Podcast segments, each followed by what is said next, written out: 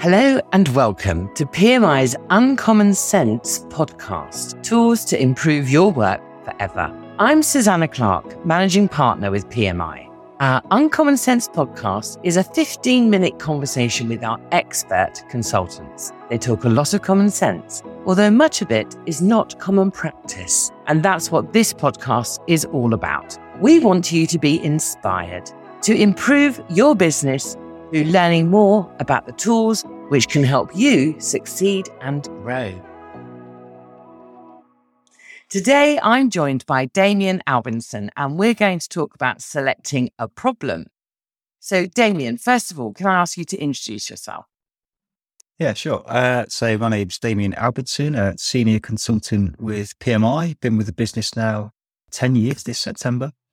And my background is largely in business improvement. So, uh, very early in my career, I got the chance to to work with a team who were trying to implement lean into the business, and I kind of got hooked from that. And then since then, got the opportunity to go on various different training, both internal and external, in uh, lean and Six Sigma, and uh, I've been doing it ever since. Happy days. Um, so, selecting a problem. We've all got lots of problems. So, do you want to tell us a bit more about that? I think it's it's one of the starting points for any project based improvement method. Uh, and so it's a common, in fact, it's a it's a mandatory step in in uh, many of the courses that PMI offers, such as the yellow belt level, the green belt, even the black belt level. Uh, they all begin with, you know, so what's wrong, and therefore, you know, what are we going to do? And despite its simplicity, I guess, in you know, well, you just need to pick a problem. That shouldn't be hard, should it? And it's it's often the first stumbling block I, I notice for many delegates that I'm helping, both in training and also, you know, just out when I'm consulting uh, in day to day business. So it's not as easy as it sounds, I guess, hence why I wanted to talk about it. So we're talking in the context of anyone who's looking to create a step change improvement, whether it's to yellow, green, or black belt level. So if they're going to start looking for what is the problem they're going to work on. Tell me about that. Tell me what they should be looking for. The mistake people often make is they don't describe the problem per se. They often start to describe, uh, I guess you could call them objectives. So they'll say things like, you know, I want to change this, that, and the other. Or they'll describe the objective in terms of something like, you know, there's no defined process for this thing that we receive. You know, okay. so okay, that's kind of getting closer to what we're looking for. And I think the reason people do that is the thinking that's happened prior to us being involved. So people often, you know, especially if they're dealing with something that's very close to them, it might be a problem that's only in their department or, you know, in their business unit. And the likelihood is that it's been around some time. So people's thinking has probably moved way past where we would like them to be and so they're thinking further on and or maybe worse still they've even gotten to the point where they've got some solution ideas you know so they start mm. talking about well we just want to change this or fix this bit so i guess you have to kind of take more of a, a stand back starting point try to put yourselves in the shoes of someone external mm-hmm. and that might help you to step back far enough to go what was the what was the initial thing that made us even begin to look in this direction? You know, what were we seeing in the business? What were, what was the impact that this thing was having? Uh, and try it. That's the thing you need to try and capture, I guess, is, is what we would call the problem statement. Yes. So in a way, so the tool here that we're talking about is like is a problem statement, isn't it? Yeah, oh yeah, yeah, indeed. Yeah. yeah. Could you give us some examples of typical things that people start with when they first start thinking about problem statements? Yeah, and so I mean, I've even got a couple of examples I've pulled out from uh, from recent history. So one said, you know, we want to update engineering layouts uh, and some tooling and do a PFMEA. Right. So they're saying there, right, we want to update some stuff. Uh, we we need to do something about some tooling, and they want to do this some analysis. The the question for me would be why? Mm. What's wrong? What's wrong with the tooling? What's wrong with the layouts? Mm. Now, they, of course, know that, or probably know that, but they haven't framed the problem for me in that style. They've thought past that point. Um, so I would be saying something to them about, well, kind of that question I've just said there, you know, so what is actually wrong? What's wrong with the tooling? What impact is that having on your internal customers, on the business? And I always go one step further with people and say, you need to be able to size it because all of these approaches that we teach in terms of business improvement rely on our ability to, to measure something before we've even done anything to it at all. So we call that baselining. Mm-hmm. And at some stage later on in the improvement efforts, we'll want to do a comparison back to those measures to say, well, did we actually change anything? You know, were we successful with our theories as to what was causing the issue or our solutions that we came up with in the end? So there's probably another tip actually, you know, how you, how, can you size the thing? Can you quantify it to explain it as a problem? Yeah.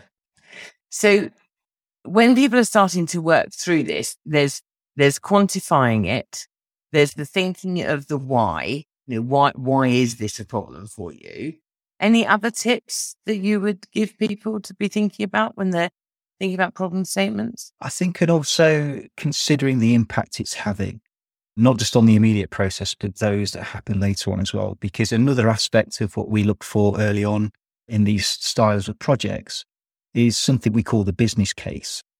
So even when you've managed to get through these first few hurdles that says, okay, I've now got a sharper problem statement, I've quantified it, we've set ourselves some goal in terms of how much do we want to see that improved by, there's still a question then hovering that says, so what?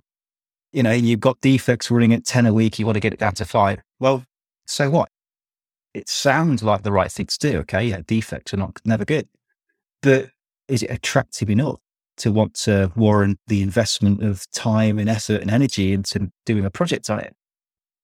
So if you think of the impact that these problems are having on the business or the customers, you're then also kind of forming that business case side of this as well that says, is this even worth our time and effort? Or is it the priority? You know, is out of all the things that maybe aren't working as well as we would like, are we looking at the right one? Yeah. And that linking to priorities, you know, we talk about that a lot, don't we, in terms of understanding the things that are really important to the business to achieve. So there's there's that piece, as you said, of, of getting that. So it's on people's radars. Yeah, and at different levels of the qualification, you know, green belt, black belt, we even start talking about, you know, does this have a strong link to this kind of strategic objectives of the business, even if they're tangible in a certain way, I guess. Um, and the reason we say that is it's very easy to pick on a problem that's maybe just very local to you, maybe even only affects you as an individual. Mm. Uh, and the likelihood is that that problem wouldn't be recognized by other people, other stakeholders in business. So when you start to do things like trying to get a team of people together, uh, and you're asking for resource and time out of people's very busy calendars and all the rest of it, how likely are you to get that support you're looking for if mm. the business kind of looks at this problem statement and thinks, I don't even know what they're talking about. You know, what is this thing? It doesn't mm. appear mm. on our radar, so to speak. So yeah. yeah. you need to you need to also make sure there's some good linking into the, the business's strategy. You used an example of um, a problem statement, update engineering layouts, tooling, and do a PFMEA. If you saw that rewritten the way it should be, can you give me an idea of what that would sound like? Yeah, okay. Let's see if I could do this on the fly. So I guess, I don't know, let's say that the tooling was leading to some kind of quality issue. Maybe they were getting uh, inconsistency in how well their product was supposed to fit with another product, perhaps. Or, or maybe they even were measuring defects and they believe it's a consequence of something to do with the tooling. So the problem statement really ought to be not talking about tooling at all, because that assumes that they've already done some level of investigation to determine that. Now, we wouldn't expect that to have happened yet. So if you reverse it back, it could be the problem statement really is that the thing we're measuring already in the business that's telling us we have an issue is that this number of defects that we, we have a measure running on, which is great because then you've already got your baseline data, right? You're over one of the first steps. Or maybe the statement is, you know, we're getting complaints from customers that these things you produce don't fit very well to the thing that we're trying to attach them to. So there's a customer element there mm. uh, which again then helps the business case, doesn't it? Right, we don't want to upset our customers um, because then we could be losing business revenue, so on. So uh, it would sound more like that, you know, uh, along those lines, rather than even mentioning it all. And this is what I mean about, I think people, because they've been close to it, they've already thought past that. They've, they've gone, yeah, we know that uh, we've got this problem, defects, whatever. And it's probably the tooling. That's what we need to focus the projects on. You know, they've gone one or two steps too far down the line. Yeah. Yeah. And what if, I mean, you've given an example there where they've got some data. So what if they don't yet have any data handy? That's not something they measure. What would you suggest? I'm okay with that because that's how many people sometimes start. And there are many problems in businesses that aren't measured today. They're not part of the routine KPIs that we have. But that doesn't mean that there's not an issue there. So I think if people have that, they suspect that something's not right, you know, especially when it comes to customers, you know, customers complaining, even statements like that. Sometimes people, when I say, yeah, but how, how often, uh, you know, and by how much people still go, we don't know, you know, or we suspect the numbers are there somewhere. We don't know who's got them. So I would, I would accept that as a problem statement that says we've got the, something's not right. We've maybe at this stage only got anecdotal evidence that tells us that. But then the next logical step would be, okay, we can still maybe start to form, you know, like the project chart or the problem statement uh, and even the goals. But you can say, well, let's go away and get that data. So one of the first things we should do is let's go and quantify that now. Mm. I mean, I've even had a, a fantastic example once on uh, one of the Greenbelt uh, training courses where a delegate had a problem and I asked him to go away. He didn't have the date it. He said, I don't know how often it happens. And it was about the, uh, some quality defects with the product they made. And uh, the business case was that they were having to pay out compensation to customers when this was discovered. So I asked him to go away and get the numbers. And when he came back in week two, he kind of had a sly grin on his face and he said, I've looked at this. I've been to speak to customer care to find out how much we've paid out in compensation in the last 12 months, and we haven't paid out anything. Mm. And I've gone to speak to production about this, and no one knows what I'm talking about. They, they didn't have a problem. they just mm. literally yeah. didn't exist, yeah. you know, but they believed, somehow believed it was there. So you can get those kind of interesting things happen too. I think lastly, you know, what happens if you start to put some of this together and you think, or, or you get advice that says, actually, that's a tiny problem or that's a huge problem. And you're looking to do a level let's say it was at the yellow belt level or the green belt level, actually it should be, you know, a much bigger project or something else. What what would your best advice be there? Yeah, I think when it comes to certainly when problems are too big, and that's in my experience more common than people finding out it's too small. I think when it's too big, it comes back to then setting the right scope. Mm-hmm. And uh, you know, sometimes the advice I give to people who are even saying, I don't even know where to look first. Where do I go in the business to find it out? And my advice is often, well, go and speak to the management team. You know, if you go to any management team in any business and say, have you got any problems? I, I, unless you're super, super awesome at business improvement, you're going to get an answer. Yes, we've got plenty. Yes. Um, but managers have a tendency to kind of give you those enormous problems. Like, yes, there's this, this enormous thing over here. You know, wouldn't it be great if you could take that away and fix it for me?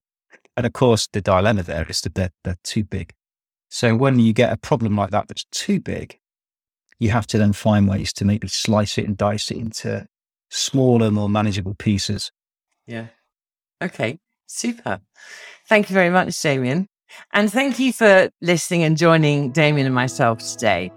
You can find more episodes of our Uncommon Sense tools to improve your work forever in our Knowledge Hub on our website, or, of course, your favorite podcast platform and do subscribe so you never miss an episode. Don't forget to check out the show notes for this episode, where you'll find links to more content on this topic, which includes webinar recordings, toolbox guides, blogs, and infographics, and our training page. You can always drop us a line on team at pmi.co.uk and arrange a time to have a call to talk about how these tools can help you in your organisation. We'd really love to hear from you.